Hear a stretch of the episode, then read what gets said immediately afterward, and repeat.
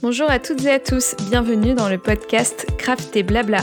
Craft et Blabla est un podcast qui mélange DIY et papotage. Nous sommes Alice et Hortense, copines et passionnées de loisirs créatifs. Ici, deux thématiques récurrentes, la création et le lifestyle. 2 fois par mois, nous partageons nos inspirations, envies créatives, mais aussi nos coups de cœur. Faites chauffer la bouilloire, sortez votre ouvrage et entrez dans notre atelier pour ce moment de partage.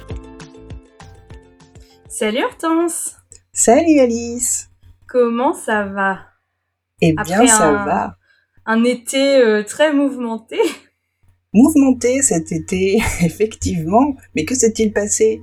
Si vous nous suivez depuis un moment et que vous avez écouté les, on va dire, quelques derniers épisodes sortis sur le podcast, eh bien, j'attendais un heureux événement. Oui. Et alors, qu'est-ce qui s'est passé? Et au bout d'un moment, tu peux pas le garder trop longtemps, il faut que ça sorte. Du coup, j'ai accouché. En plus, c'était trop drôle parce que, pour la petite anecdote, je suis venue te voir un vendredi en fin de journée. Ouais.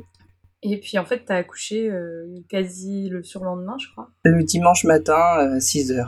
Ouais. Et en sortant, on se disait... Ouais, d'ici 15 jours. Moi, en tout cas, je pensais pas que t'allais accoucher tout de suite. Non, mais il me restait 15 jours à peu près de gestation. Ouais. Et c'est vrai que quand on discutait toutes les deux, qu'on prenait le thé, je sais plus ce qu'on a pris, où on prenait le thé, on parlait. J'avais quelques contractions, mais en plus, je voulais pas t'inquiéter, alors je disais rien. Puis je me suis dit, on est resté assis un moment, ça tire un peu. Non, pas du tout, c'était le début du travail. Mais quand tu l'as jamais eu, tu peux pas être sûre, tu vois. C'est bizarre. Non, puis en plus, t'es parti à 18h et ça a continué. C'est à 20h, je sais pas, 20h30, on a regardé un film avec mon conjoint. J'ai dit, mets sur pause, parce que je crois qu'il se passe un truc. Bon, en tout cas, on se souhaite toutes les félicitations. Merci. C'est vraiment chouette. Et on accueille la petite Charlotte, un baby DIY. Oui, c'est mon plus beau DIY de 2023. Je veux pas me lancer des fleurs, mais... C'est clair. Et du coup, moi aussi, j'ai une annonce. J'ai emménagé dans ma nouvelle maison. Waouh, c'est super cool! Après tant de péripéties, de retards, de crises, j'étais pas là pour les crises, mais ouais, d'angoisse un peu. Ouais, c'est ça. Bah, en fait, tout le monde me dit « Ah, ça a été vite ?» Je suis là « Non, ça a pas été vite, non !» Ça fait 2 ans et demi qu'on est sur le projet. Oui, c'est ça. Mais bon, voilà, on a déménagé en août après plusieurs semaines de travaux, de peinture, de parquet. Bon, je vous dis pas que c'est totalement fini, hein, de toute façon, c'est toujours... la maison, c'est work in progress. Mais on est content, on a emménagé et j'ai une pièce rien que pour moi, pour notamment enregistrer le podcast, pour faire plein d'autres trucs, mais d'autres trucs créatifs et de boulot. Mais en tout cas, on va pouvoir tester l'acoustique aujourd'hui. Trop cool. Donc voilà, pour notre story time de retour de podcast. Ils ont dépassé des choses. Bah oui, il fallait bien faire un petit point. Mais aujourd'hui, on va rentrer dans le dur, on va rentrer dans le débat.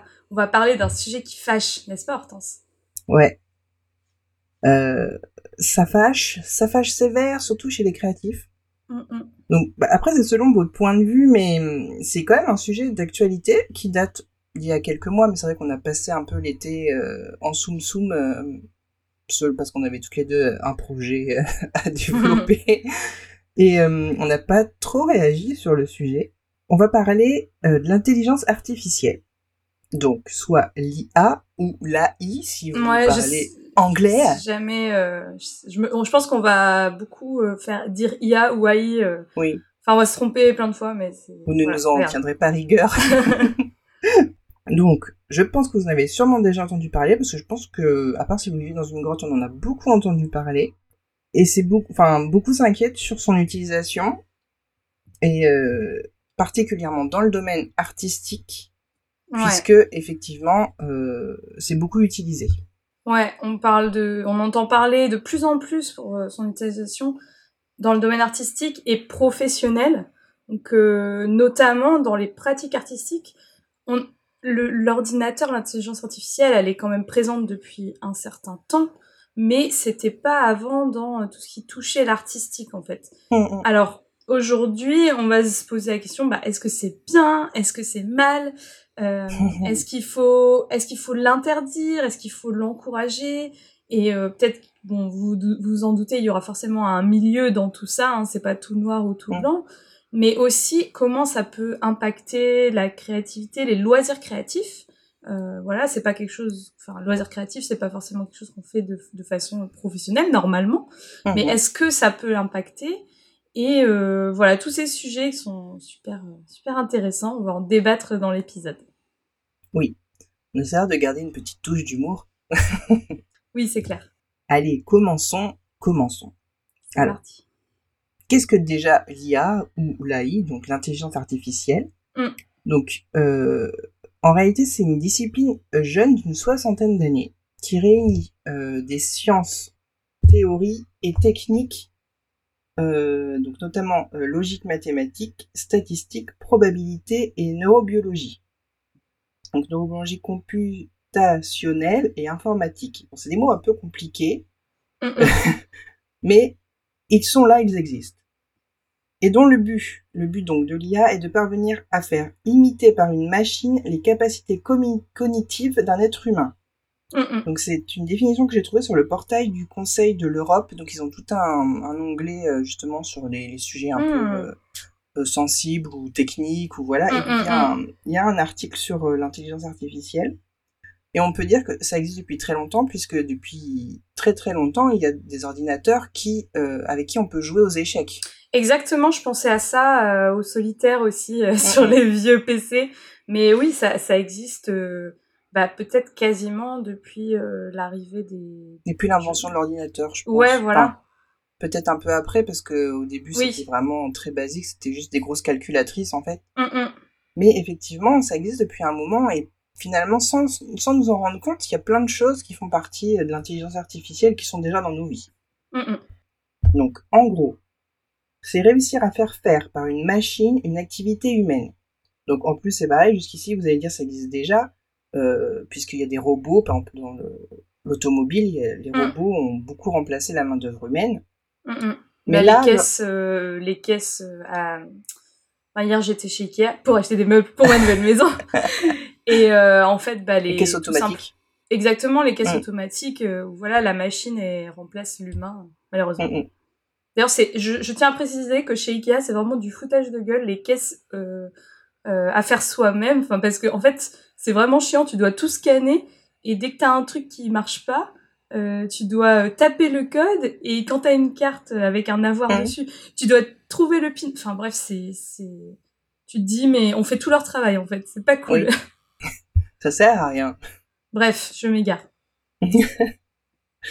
Donc, pour les activités manuelles, on connaît, mais là, l'ordinateur peut créer des choses dites intellectuelles. Dessin, musique. Ouais. Scénario, livre, paroles de chansons. Donc, les machines vont nous gouverner, très clairement. Là, on est sur du Matrix. Un petit peu. Ouais, donc c'est ça, comme l'a dit Hortense, là où une machine dans une usine avait déjà remplacé l'homme sur certains postes, dans ses capacités physiques, dans ce cas, la machine va jusqu'à remplacer le cerveau, en fait, la partie recherche et créativité, le cheminement de pensée pour créer quelque chose, en fait. C'était vraiment ce qu'on pensait qui pourrait jamais être remplacé par la machine. Et finalement, on y arrive. Ouais. Pourquoi ça pose problème? Mais oui, Jamie, pourquoi ça pose problème? On va développer ça avec des exemples concrets, parce qu'on essaye d'être concrète. Et je vais commencer avec l'exemple 1. Donc, comme on disait, l'IA peut créer en un rien de temps, et selon des paramètres définis, une œuvre. Et la première dont j'ai entendu parler, c'est la couverture de livre. Donc ça remonte peut-être à un an, je pense. C'était le début, quand on commençait à entendre parler de ChatGPT, etc. Donc ChatGPT, c'est un petit logiciel, en fait, une IA, en fait, qui peut créer pour vous des choses. Ils ont réussi à créer des couvertures de livres. Finalement, une couverture de livre, ça peut être assez abstrait. Et on voit souvent des couvertures de livres un peu floues.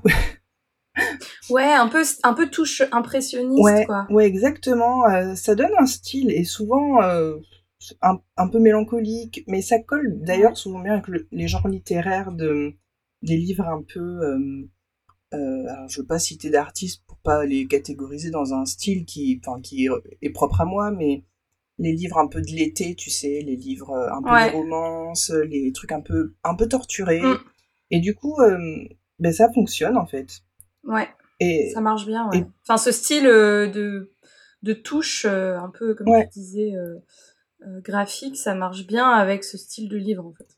Et en fait, vous pourrez regarder si vous allez chez un libraire, souvent, c'est très impressionniste. Les visages sont pas très nets, ou alors sont pas symétriques. Il y a beaucoup de couleurs, ou c'est bien assorti. Hein. Je vois des choses un peu style fait comme si, enfin, c'était fait à la peinture. Voilà. Enfin, ça l'est sûrement. Hein. Ouais. À la craie grasse, voilà, des choses dans ce style-là. Ouais. C'est flou, c'est ça le truc. Et du coup, ça passe. Et bien qu'elle soit faite par les IA, et le problème c'est que les illustrateurs ne sont pas sollicités, tout simplement. Ouais. Là où à l'époque, pour faire une couverture de livre, on pouvait aussi utiliser la photographie. On utilisait souvent des illustrateurs, des infographistes en fait, qui créaient des couvertures. Là, c'est très dommage pour ce corps de métier. Et finalement, une ou deux couvertures dans un étal de livres, c'est pas grave. Mais si toutes les couvertures sont comme ça, ça uniformise les choses, et finalement tout finit par se rassembler, et ça n'a plus vraiment d'identité. Ouais, pour cet exemple-là, en effet, on voit directement le souci. Le fait d'utiliser ce type d'intelligence artificielle, ça permet à l'éditeur de ne pas faire appel à un illustrateur, donc de faire des économies. Mmh. Tant mieux pour lui, mais du coup, les créatifs ont un peu peur de voir la fin de leur métier arriver, et ça se comprend, en fait. Exactement. Puis ça uniformise tout, et tout, finalement, même si l'IA crée des choses uniques, mais c'est unique avec un chemin de pensée qui n'est pas vraiment à penser, puisque c'est l'ordinateur, mais qui est le même, et du coup, Bon, après, ils ont peut-être fait des progrès, tu vois, les IA, peut-être, maintenant, qu'ils essayent de... Mais ça, je ne sais pas trop. Là où l'artiste peut amener des références personnelles, la complexification, en fait, le chemin, comme tu dis, le chemin de pensée va être plus simple, quoi. Mm. Parce qu'en fait, dans le logiciel, tu vas faire la demande, je veux un paysage flouté dans un style néo-impressionniste, avec une rivière. Et une femme au premier plan, mélancolique. Voilà, donc forcément... T'as pas la touche personnelle de l'humain, quoi.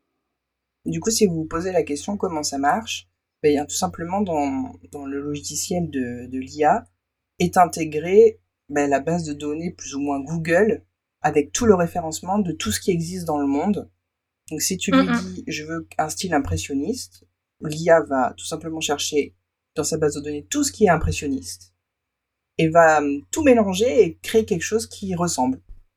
Donc ça marche pour absolument tout, et la base de données Internet est tellement immense que tout est possible. Ouais, on en reparlera d'ailleurs de cette base de données par la suite. Est-ce que tu as un autre exemple pour un peu montrer les problématiques? Oui, l'exemple 2. Et c'est un exemple auquel on a été confronté directement. Oui, on l'a vécu, c'est quelque chose de vécu. Les couvertures de livres, c'est quelque chose que j'ai pu expérimenter aussi. Mais là, en fait... J'ai appelé cet exemple le joli bouquet de fleurs en crochet. On a publié une jolie réalisation, c'était courant août, sur Insta, d'un joli bouquet de fleurs réalisé tout en crochet ou en tricot. On voit que c'est de la matière textile. Plutôt... On l'a partagé en story, pour préciser que ça vient pas de chez nous. Mais, on l'a partagé en story. On a repartagé d'une artiste ou d'une blogueuse qui parle de créatif aussi, de créativité. Et c'était magnifique. Je me rappelle quand tu me l'as partagé, je fais waouh, c'est magnifique, c'est beau. Et en fait, t'es un peu époustouflé par le bouquet en lui-même. Tu vois qu'il est tenu par une jeune femme, mais on voit pas son visage. Et du coup, tu vois, c'est magnifique, c'est beau, waouh, personne qui a fait ça. Et en fait, désillusion totale, effondrement intérieur. C'est cette image qui ressemble vraiment à une photo, hein, qui fait pas du coup comme les couvertures de livres en effet peinture. Et ben c'est une IA qui l'a créée. Ouais, c'est un peu l'effet quand tu apprends que Pedro Pascal ne joue pas vraiment le Mandalorian. Quoi ? Bah attends, j'étais pas au courant. Quoi ? Tu ne sais pas ? Il a avoué qu'il faisait juste le doublage. Il fait que la voix. Mais c'est nul. Mais oui. C'est une fraude. Oh, vous avez une désillusion en direct. Ah, parce que moi j'adore cette série. Et en plus, je suis trop déçue. Mais c'est nul. Mmh. Désolée, je t'ai cassé. Bah non. Donc du coup, il a joué que les quelques scènes où il enlève son casque. Bah oui. Ah bah, franchement, métier d'acteur, tu te fous le plus beaucoup. Hein. Ouais, j'étais vachement déçue aussi. Mais... Ah, ouais. Pedro, tu me déçois. Ouais, je suis très déçue. Pedro, tu me déçois. Donc, du coup, c'était la publication de des nœuds d'amour crochet-design sur Instagram. On vous mettra le hâte dans les notes pour que vous puissiez aller voir. Et en fait, c'était un test qu'elle a fait pour voir si sa communauté se ferait duper ou pas. Et je crois qu'on est toutes tombées dans le panneau parce que... Oui, on peut voir dans cette publication que certaines IA ont la faculté de reproduire des textures spécifiques comme le crochet ou le tricot. Donc c'est pareil, il va dans sa base de données, il regarde tout ce qu'il a, et en fait il reproduit une texture qui est normalement faite manuellement, quoi. Mmh. Et je trouve ça incroyable, franchement, la photo, quand j'ai vu, comme toi, j'ai trouvé magnifique, donc je te l'ai partagée, donc du coup tu l'as partagée sur le compte Craft et Blabla, et puis quelques jours après, j'ai vu que en fait c'était un fake et c'était pour justement alerter aussi sur ces pratiques-là. Et c'était intéressant de le faire du coup. Mmh. Mais ouais, du coup maintenant je fais vachement plus attention parce que dès que je vois un truc sur Instagram, je me dis potentiellement ça peut être une IA qui l'a faite, quoi. Ouais, t'as un peu ce sentiment de te dire ouais, bon ça c'est trop beau pour être vrai, c'est sûrement l'IA. Des fois non, concrètement. Mais y a plein de petites choses qui peuvent vous alerter. Par exemple, sur la photo qu'elle avait partagée, effectivement, quand on... Donc là, c'est une jeune femme qui tient le bouquet de crochets, enfin de fleurs à crochets. On voit qu'elle a des doigts en trop ou qu'il y a un truc bizarre au niveau de ses mains. Et j'avais pas trop fait attention parce que tu sais, des fois, tu dis, bah tiens, peut-être les choses bizarrement, on a l'impression. Mm. Et c'est vrai qu'il y a quelques personnes dans les commentaires de la première publication qui ont dit, mais oui, effectivement, je me suis dit, ces mains sont bizarres, mais tu sais, on... Pourquoi pas, après tout, tout le monde a le droit d'avoir un doigt en trop, pas grave. Et en fait, ouais, il faut être hyper attentif à ces petits détails un peu bizarres, tu vois. Un peu pas naturel, en fait. C'est pas évident à voir. Exact. On va enchaîner sur un troisième exemple que peut-être vous avez vécu aussi, parce que ça, on en a beaucoup parlé cet été. Mm. C'est un exemple qui fait un peu partie de l'univers Disney, parce que nous, on aime bien. Et du coup, le point Disney. Oui, le point Disney, comme pratiquement dans tous les épisodes. On va parler de Secret Invasion, donc sur Disney+. C'est une série, en fait, qui découle de l'univers Marvel, que j'ai adoré, soit dit en passant, parce qu'avec mon conjoint, on aime bien l'univers Marvel. Et le générique est super chouette. Donc, quand on a lancé la série pour la première fois, je me suis dit, waouh, c'est beau, ça. En plus, après, quand tu vois un générique et que tu connais pas encore la série, bon, et quand on regarde la série, ou quand on a regardé les 2-3 premiers épisodes, je me suis dit, ça colle bien, il y a un truc, t'as une ambiance, c'est un petit peu, comme j'ai noté, c'est un peu énigmatique et très mélancolique. Carrément. Ça introduit bien la série et. T'as ce côté qui te plonge dedans, du coup. Tu vois, tu regardes le générique. Ouais. Des fois, les génériques, c'est des génériques, voilà. Là, ça te plonge dedans et t'es dans l'ambiance tout de suite.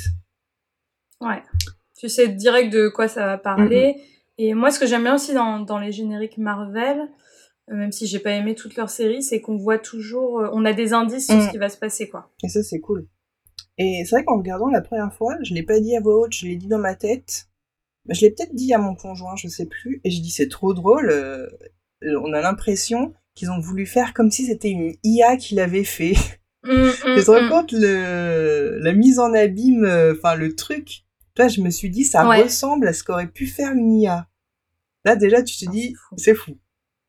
Ouais. Et puis ben c'était le cas. C'est-à-dire que quelques jours, oui, forcément, j'avais dit à mon conjoint parce que quelques jours après, il m'a dit, j'ai lu un article et le générique, il a été fait par une IA. Et là, j'étais un petit peu, je me suis dit, waouh, c'est vraiment Matrix. Oui, c'est exactement ça. Et le rendu est si chouette, mais ça a fait vraiment beaucoup polémique. Ouais. Bah, en effet, ça fait polémique de la part d'une grande firme comme Disney qui légitimise quelque part l'utilisation de l'IA pour une aussi grande production, parce que tout ce qui est Marvel, on sait que voilà, c'est quand même des sommes astronomiques dépensées pour créer des séries et des films. Ouais, mais surtout, donc, forcément... fais un petit aparté, c'est une série... Si vous l'avez pas vu, vous hésitez. Vraiment, c'est une série, c'est le niveau d'un film. Ça pourrait être un film, en fait. Tellement le niveau scénaristique et les effets spéciaux, c'est vraiment comme un film à gros budget, quoi. Oui, c'est ça. Bah, en général, les séries Marvel, franchement, bon, à part She-Hulk qui était pas hyper bien. Moi, j'ai bien aimé. Mais ouais, moi, j'ai pas détesté, mais ils sont pas dégueux sur la production, quoi. Ils mettent quand même les moyens. Donc forcément, vu que ça vient de Disney, on se dit un peu qu'ils abusent parce que non seulement ils font des coupes budgétaires à n'importe quelle occasion, et en plus, ils montrent pas un super exemple pour le reste d'Hollywood, quoi. Je pense que venant de Disney aussi, on a tendance à en attendre toujours plus parce que c'est une grosse boîte, parce qu'ils sont super connus, on veut que ce soit plus beau, que les effets spéciaux soient toujours plus beaux, on veut que les scénarios soient toujours mieux, qu'ils soient plus éthiques aussi. Donc voilà, je pense que c'est pour ça que ça a fait débat. Et perso, moi, j'ai pas adoré la série, j'ai trouvé ok sans plus, mais j'ai vraiment bien aimé le générique. Et par contre, il y a beaucoup de gens qui l'ont trouvé dégueulasse, qui l'ont trouvé moche et qui ont vraiment pas aimé. Enfin, voilà, moi, je suis pas d'accord, je l'ai trouvé vraiment beau. Il est hyper angoissant comme tu dis, et je trouve que c'est bien adapté à l'intrigue de la série.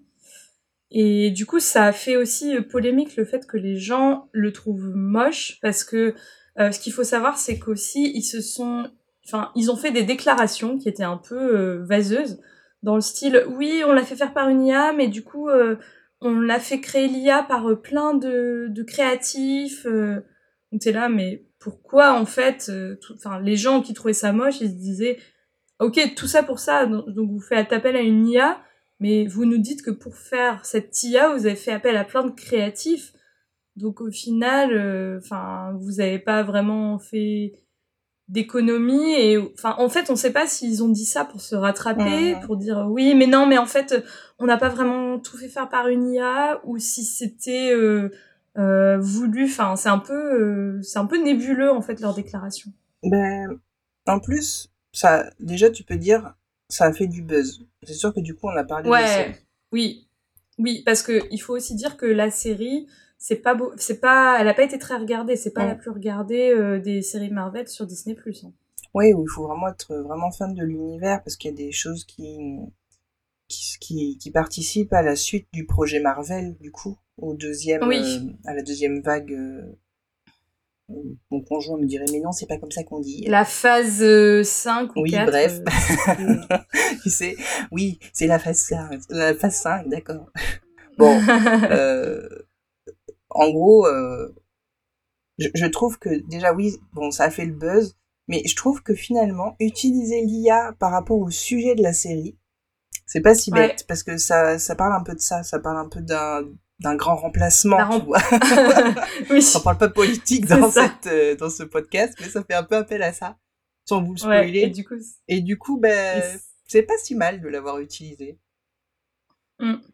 Après, le rendu, moi, je trouve cool. La façon dont ça a été dit et fait, je trouve que c'est pas top, quoi. Donc voilà, c'est un autre exemple dont je voulais vous parler, mais... J'en ai un quatrième, du coup. J'ai vu une vidéo sur une chaîne de cinéma que je suis depuis longtemps qui s'appelle Cult and Clic sur YouTube. Et il parlait justement de l'utilisation de l'IA pour écrire des scénarios dans les gros studios. Donc c'est quand même fou de se dire qu'un scénario de film peut être écrit par une IA.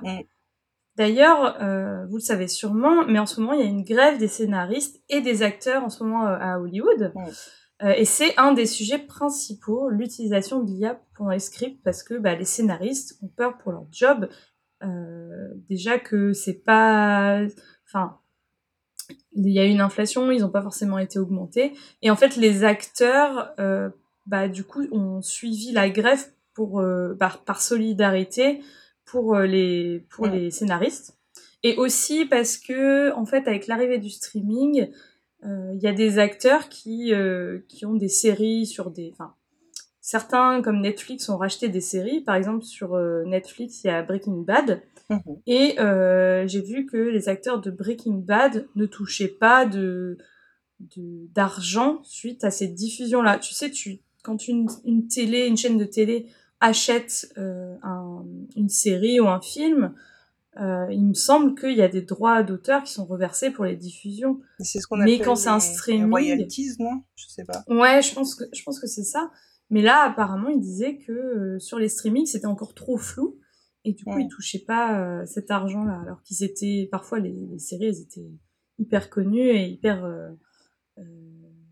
vues par les streamers. Ouais, et puis finalement, c'est plutôt une rémunération sur le droit à l'image. On repartage l'image de l'acteur. Et ouais, les royalties, c'est peut-être quand t'es créateur, tu vois, quand tu crées une musique, tu vois, à chaque fois qu'elle passe à la radio, tu touches quelque chose.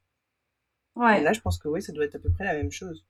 Mais en fait, ce qui est intéressant de voir, c'est que le streaming et l'IA, c'est des sujets relativement récents, en tout cas pour tout ce qui est droit d'auteur et voilà ce qui est lié au travail. Et là, en ce moment, avec la grève, ça on en parle parce que il y a cette grève-là, quoi.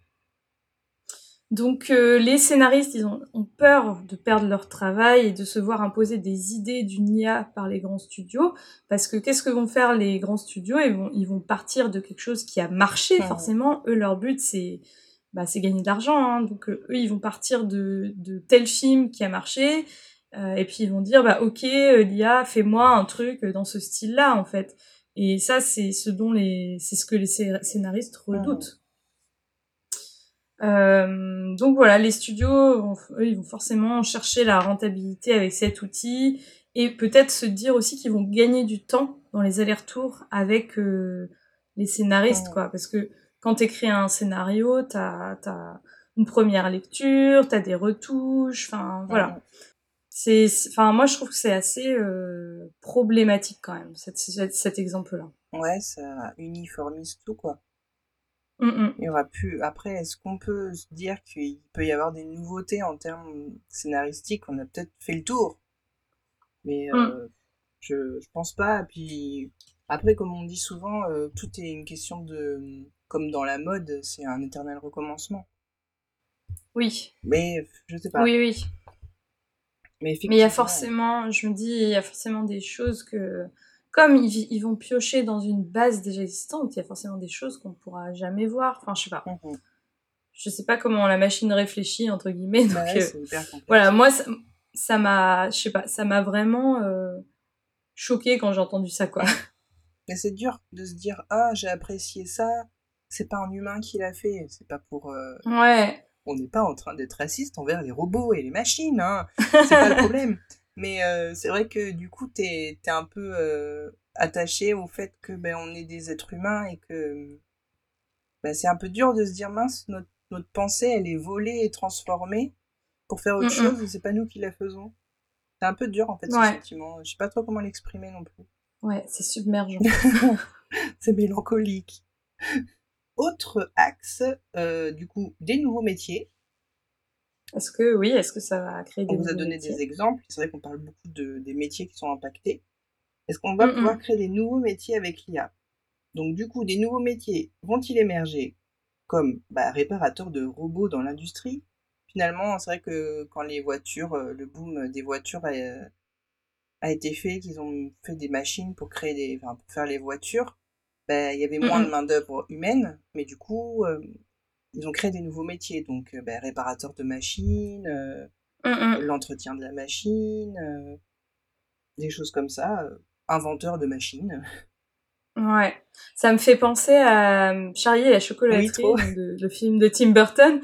Parce qu'en fait, t'as le père, je crois, qui est renvoyé parce que son boulot dans une usine de dentifrice pour mettre les bouchons sur les dentifrices, c'est une machine qui le fait. Oui. Et en fait, attention, spoiler alerte, arrêtez et avancez de 30 secondes. À la fin du film, t'as le père qui retrouve son travail, en fait, qui répare les machines qui mettent le bouchon sur le dentifrice. Il dénonce, Tim Burton, il dénonce. Ouais, ça balance. Donc, pourquoi pas, comme on a des ingénieurs pour la robotisation, pourquoi pas des ingénieurs de l'IA? Donc, c'est des artistes de l'IA. Je pense que c'est la réponse. La réponse est oui, et que bah, cela existe déjà, finalement. Des spécialistes de l'IA. Ouais. Oui, je pense que ça existe déjà. Il y a forcément des gens qui ont créé les logiciels, parce qu'on oublie souvent, mais pour créer une IA... Bah, il faut un humain à la base. Il faut des paramètres. C'est ça, il faut paramétrer l'IA. Donc les IA fonctionnent avec des algorithmes. Un ingénieur lui apprend en fait à raisonner comme un humain sur un sujet précis. C'est pas inné, quoi. Il faut qu'il comprenne la logique de pensée. Exact. Le sujet est fait et j'ai lu des articles qui au final vont dans le même sens. Seul le temps nous dira si l'IA est un problème pour l'art ou simplement se dire que l'art va évoluer avec l'IA. Non, malheureusement, on ne peut pas vraiment se positionner. Finalement, c'est également un nouveau domaine de l'art, puisque ça ouvre de nouvelles perspectives, et comme pour tout nouvel outil, ça doit être maîtrisé, et il va y avoir des artistes de l'IA qui seront utilisés pour créer des choses uniques et nouvelles. Il y aura des spécialistes, des gens qui maîtriseront parfaitement l'IA, qui sauront lui demander les choses pour aller dans un sens particulier. Bah, tu l'as dit, l'IA, c'est un outil, et comme tous les outils, tout dépend de la façon dont on l'utilise. C'est un peu comme les réseaux sociaux, finalement. Tu peux partager des trucs super jolis, partager ce que tu fais, mais il y a aussi des gens qui partagent des vidéos, racistes, ou il y a aussi des gens qui vont promulguer des choses négatives, en fait, pour la société, et qui vont en faire un outil de propagande. Donc, voilà, comme tout outil... Twitter, ça peut être génial, et ça peut être un déferlement de haine, ça dépend. C'est clair, exactement. Donc, voilà, comme tous les outils, il y a des... ça dépend de la façon dont l'humain, en fait, l'utilise, quoi. Mais alors, concernant les petits créatifs comme nous... Mais oui. Bah, en vrai, ça change pas grand-chose. Sauf quand on se fait avoir par une belle image de bouquet de fleurs en crochet qui est parfait. Mais c'est quand on aime peindre, bah, on va pas s'arrêter de peindre parce que l'IA sait le faire, en fait. Oui, oui. T'aimes mélanger tes couleurs, voir la matière, surtout quand t'aimes la peinture à l'huile. La peinture à l'huile, ça a une texture, une matière... Et ça peut pas être remplacé, ça peut pas remplacer nos passions. Mais tu sais, à un moment, il y avait des faux comptes. Enfin, justement, les gens voulaient montrer le problème des réseaux sociaux et des IA. Et il y avait des faux comptes de personnes qui avaient, en fait, une fausse vie et tout. Donc, c'était des photos reprises d'ailleurs. Mais en fait, tu pourrais très bien avoir quelqu'un qui se dit moi je fais du crochet, donc qui monte ses créations, et en fait c'est jamais elle qui les a fait, c'est tout fait par des IA, quoi. Donc je pense qu'on s'en rendrait compte dans le sens où on verrait jamais de vidéos d'elle en train de faire, enfin je dis elle mais ça peut être il aussi, de la personne en train de faire le crochet ou le tricot, mais je me dis mais en fait c'est possible, quoi. Ouais. Bah comme ça, on pourrait se faire avoir. Ça existait sans l'IA aussi, ça, tu vois, je pense au film Big Eyes de Tim Burton. Oui, oui, oui. Il n'y avait pas besoin d'ordinateur pour se faire voler son travail et faire semblant d'être quelqu'un d'autre. C'est juste que les moyens de le faire ont évolué, en fait, tout simplement. Oui. Mais oui, comme tu dis, quand on aime peindre, ça va pas remplacer une passion. Par contre, j'ai eu une idée qui peut être en faveur de l'IA. Je me dis que ça peut carrément nous aider à visualiser un rendu qu'on voudrait, un rendu qu'on imagine, soit en partant d'une idée brute. Par exemple, je veux faire une maison en crochet façon Halloween, mais j'arrive pas à visualiser le résultat final que je veux dans ma tête. Oui, la saison d'Halloween arrive, donc voilà, on vous prépare des choses. Ça arrive. Eh bien, avec une IA, pour quelqu'un qui est manuel, mais qui n'arrive pas à retranscrire ce qu'il a en tête avec le dessin, ça peut l'aider à retranscrire sa vision. Tu vois ce que je veux dire ? Ça peut être appliqué aussi aux vêtements. Je veux une robe qui serait comme ça, avec des couleurs comme ça, mais je ne sais pas trop comment m'y prendre. Et l'IA pourrait te créer une silhouette avec des idées. Ouais, ça peut être une base de travail, en fait, tout simplement. Quitte à la modifier après. Donc, j'ai vu aussi qu'il existait un logiciel de l'IA pour aménagement d'intérieur. Et pour en avoir fait l'expérience, c'est hyper galère de s'imaginer comment une pièce sera tant qu'on n'a pas peint et acheté les meubles, quoi. Enfin, t'as beau faire des croquis, des visualisations, des planches d'ambiance. Tant que t'as pas l'espace, en vrai, c'est différent. Et l'IA peut proposer des solutions auxquelles on n'aurait pas pensé, sans faire forcément appel à un décorateur qui, de toute façon, on n'aurait pas forcément les moyens de se payer, parce que la plupart des gens n'ont pas les moyens de faire appel à un décorateur ou à quelqu'un qui va aménager sa maison pour soi, quoi. On n'est pas tous Kim Kardashian. Mais... Tout qui rien chez Kim Kardashian. Donc, oui... C'est du blanc, du vide. Du blanc crème, attention. Ah, ouais, coquille d'œuf. Eggshell. Bon, attention, je dis pas que l'IA va faire aussi bien ou mieux qu'un décorateur d'intérieur, hein, mais pour une solution gratuite, pour les gens qui peuvent pas se payer, c'est OK. Ce qui est vrai, c'est que maintenant, moi, je fais vachement plus attention aux images que je vois, car je me dis, ça peut très bien être manipulé ou être fait par une IA. Ça, c'est ce que je retiens de façon globale, en fait. Ouais, ça gâche un peu l'expérience que t'as de, tu sais, quand tu vois un tableau... T'es moins crédule. Tu fais, waouh. Et là, on avait ça aussi, quand on regardait Instagram, quand on regardait des choses chrétiennes, on disait, waouh, c'est super bien fait, ce que tu veux, son petit bonhomme en crochet. Et là, en fait, du coup, t'as ce petit sentiment de « est-ce que ce serait pas fait par une IA ?» Et ça gâche un peu ton expérience. Mais tu sais, ça me fait aussi penser aux peintres de la Renaissance. Parce que ce qu'il faut savoir, c'est que les peintres de la Renaissance, on dit souvent « Ah, Michel-Ange a réalisé ça, Léonard de Vinci a réalisé ça. » Mais en fait, la plupart des peintres, ils avaient plein d'assistants. Et en fait, ils avaient un atelier... Et eux, ils faisaient les croquis préparatoires, machin. Et en fait, c'était l'assistant numéro 2 qui venait faire l'ombre de la main. Et finalement, quand on regarde des tableaux, oui, c'est l'idée, c'est l'œuvre de tel peintre. Mais autour de ça, t'as toute une industrie, enfin tout un atelier, plein de gens, un groupe qui est venu travailler dessus. Ouais. Et ça m'a fait aussi cette réflexion-là, quand j'ai su qu'il y avait beaucoup de peintres aussi qui utilisaient un outil, je ne me souviens plus du nom par contre, mais c'est un outil en fait qui était comme une boîte, et dedans tu avais des lignes tracées pour leur permettre de bien dessiner les perspectives.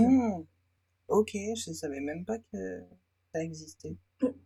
Et quand j'ai vu ça, je me suis dit, ah ouais, en fait... Ils n'ont pas fait ça comme ça de rien, mais ça permet aussi de voir qu'on est tous humains et la perfection... tu sais, il y a le génie, mais la perfection n'existe pas non plus, quoi. Voilà, ça me fait penser un petit peu à cette situation actuelle. C'est vrai. Du coup, finalement, l'IA se sert d'une base de données composée de plus de 3000 ans de création humaine à 100%. Même, j'ai envie de te dire, l'IA rajoute dans sa base de données des œuvres créées par l'IA. Oui. Donc peut-être qu'on a déjà tout créé.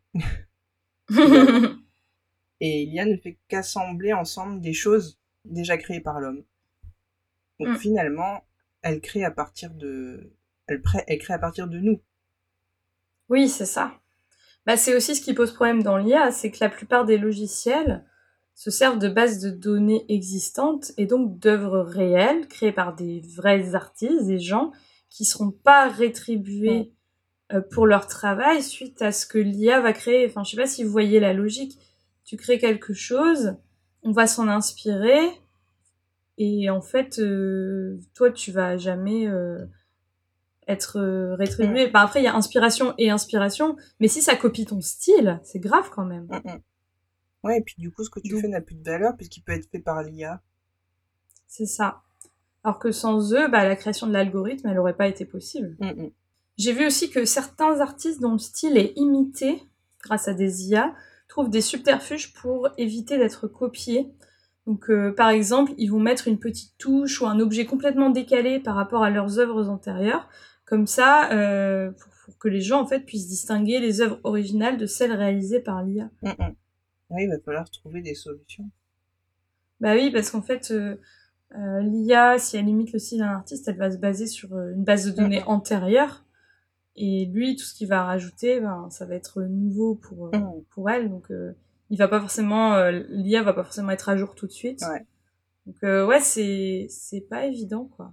Passons à nos avis. Aux avis intimes, nos avis personnels. Je te laisse commencer. Hortense. Je vais donc commencer puisque tu me laisses commencer. Après toi, mais non. Après toi, mais non, vas-y. Moi personnellement, je suis mi-figue mi-raisin. Allez, encore une nouvelle expression dans notre catalogue d'expressions. Je trouve l'outil vraiment fou. Donc, les créations sont vraiment parfois dingues et ça sort de l'ordinaire. C'est nouveau et comme tout ce qui est nouveau, ça donne de la fraîcheur et de l'intérêt à la chose. Bon, je l'ai déjà dit, j'adore le générique de Secret Invasion. Il est beau, particulier, ça donne un aspect vivant et un peu organique en fait à l'écran. Et au générique, et c'est assez fou finalement de créer un sentiment. C'est comme quand tu regardes une œuvre et que tu ressens quelque chose. Et là, j'ai ressenti quelque chose en voyant ce générique, alors que c'est qu'un seul générique. Et ouais, c'est fou. Mais ça tue un peu la créativité. Et si on n'a plus à réfléchir à rien, on va finir comme les passagers du navire galactique dans Wally. Référence à le retour, bonjour. Mais c'est vrai, ça nous mâche le travail. Pourquoi s'embêter si une machine le fait pour nous? Et je pense aux dessinateurs et aux autres artistes qui vont perdre des contrats. Néanmoins, est-ce que ce n'est pas vraiment un phénomène de mode? Est-ce qu'on va pas bientôt en voir les limites? Et on va sûrement s'en désintéresser comme beaucoup de choses. Et surtout, cela ne concerne que du virtuel pour l'instant. Les vraies œuvres dans les musées ne seront pas remplacées, sinon... il n'y aurait pas vraiment d'émotion à voir la vraie Joconde. Tu vois la Joconde en vrai, tu ressens quelque chose. Déjà, tu ressens quelque chose parce que tu dis « Ah, je la voyais plus grande. Ouais. » Même si elle est très bien protégée, tu vois, au Louvre. Donc, c'est vrai que c'est un peu difficile. Puis, tu peux pas t'en approcher de très près. Tu peux pas vraiment voir, tu vois, les différences de texture comme sur d'autres tableaux. Mais t'as quand même une émotion. Tu dis « Ah, je l'ai vue en vrai. » Ainsi ai-je parlé. C'est pas une citation du Mandalorian. Si. Tu vois, tout se rejoint et pourtant notre script n'a pas été rédigé par une AI. C'est drôle, hein. Alors, je vais donner mon avis à présent. Je pense que c'est un sujet important, donc faut être mesuré. Comme toi, je trouve ça intéressant, tout ce qui est possible de faire avec les IA. On a tendance à les diaboliser, mais elles peuvent être carrément utiles dans la vie de tous les jours pour des professionnels, des tâches qui sont pas forcément notre cœur de métier. Moi, je sais plus ce que j'avais fait. J'avais testé une IA sur le logiciel Notion. C'était pour écrire des bases de documents ou de posts sur les réseaux sociaux, tu vois. Ça me donnait un peu des idées de formulation, par exemple. Et ça, c'est pas mon cœur de métier. Moi, je suis pas créatrice de contenu. Donc, ça m'aide à aller plus vite sur des tâches parce que je dois faire beaucoup de choses au quotidien, beaucoup de tâches différentes. Donc, ça m'aide à aller plus vite sur des tâches qui sont pas mon cœur de métier, quoi. Je vois bien, par exemple, dans le domaine des arts appliqués, que certains corps de métier ont du mal à se projeter sur une simple planche d'ambiance ou une idée jetée à l'oral. Par exemple, tu vas faire une réunion avec plein de chefs, une grosse boîte, et eux, ils n'ont pas forcément l'esprit créatif, logique d'un créatif.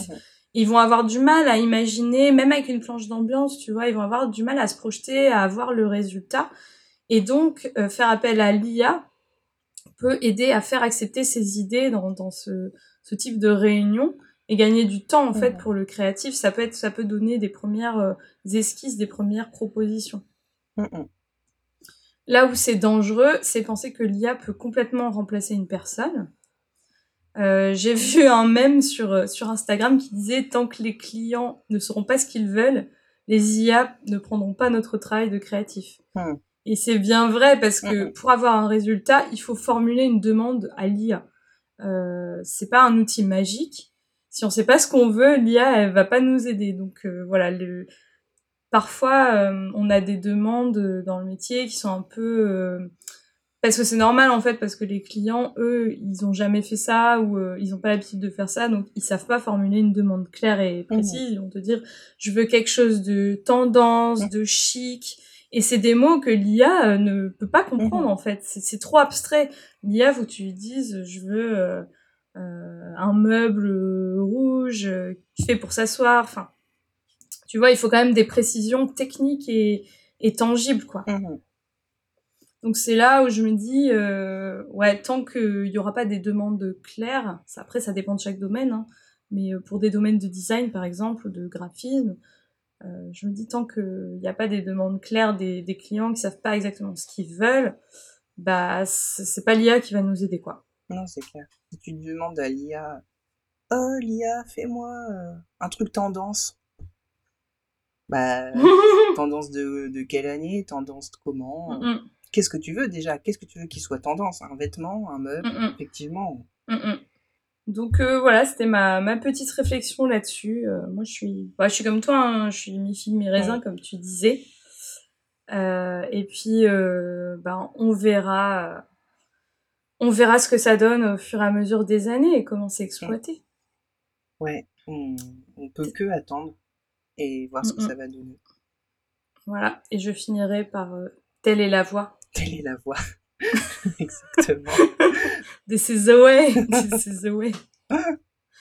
Donc le Mandalorian, il mérite pas qu'on lui donne autant d'attention. Je suis déçue. Mais bon bah écoute, je pense qu'on a fait le tour. Oui. Enfin, ça pourrait durer des heures, mais nous ce qu'on veut, c'est que vous nous donniez votre avis. Ah oui. Dites-nous ce que vous en pensez de l'IA sur la miniature Facebook ou Instagram de l'épisode.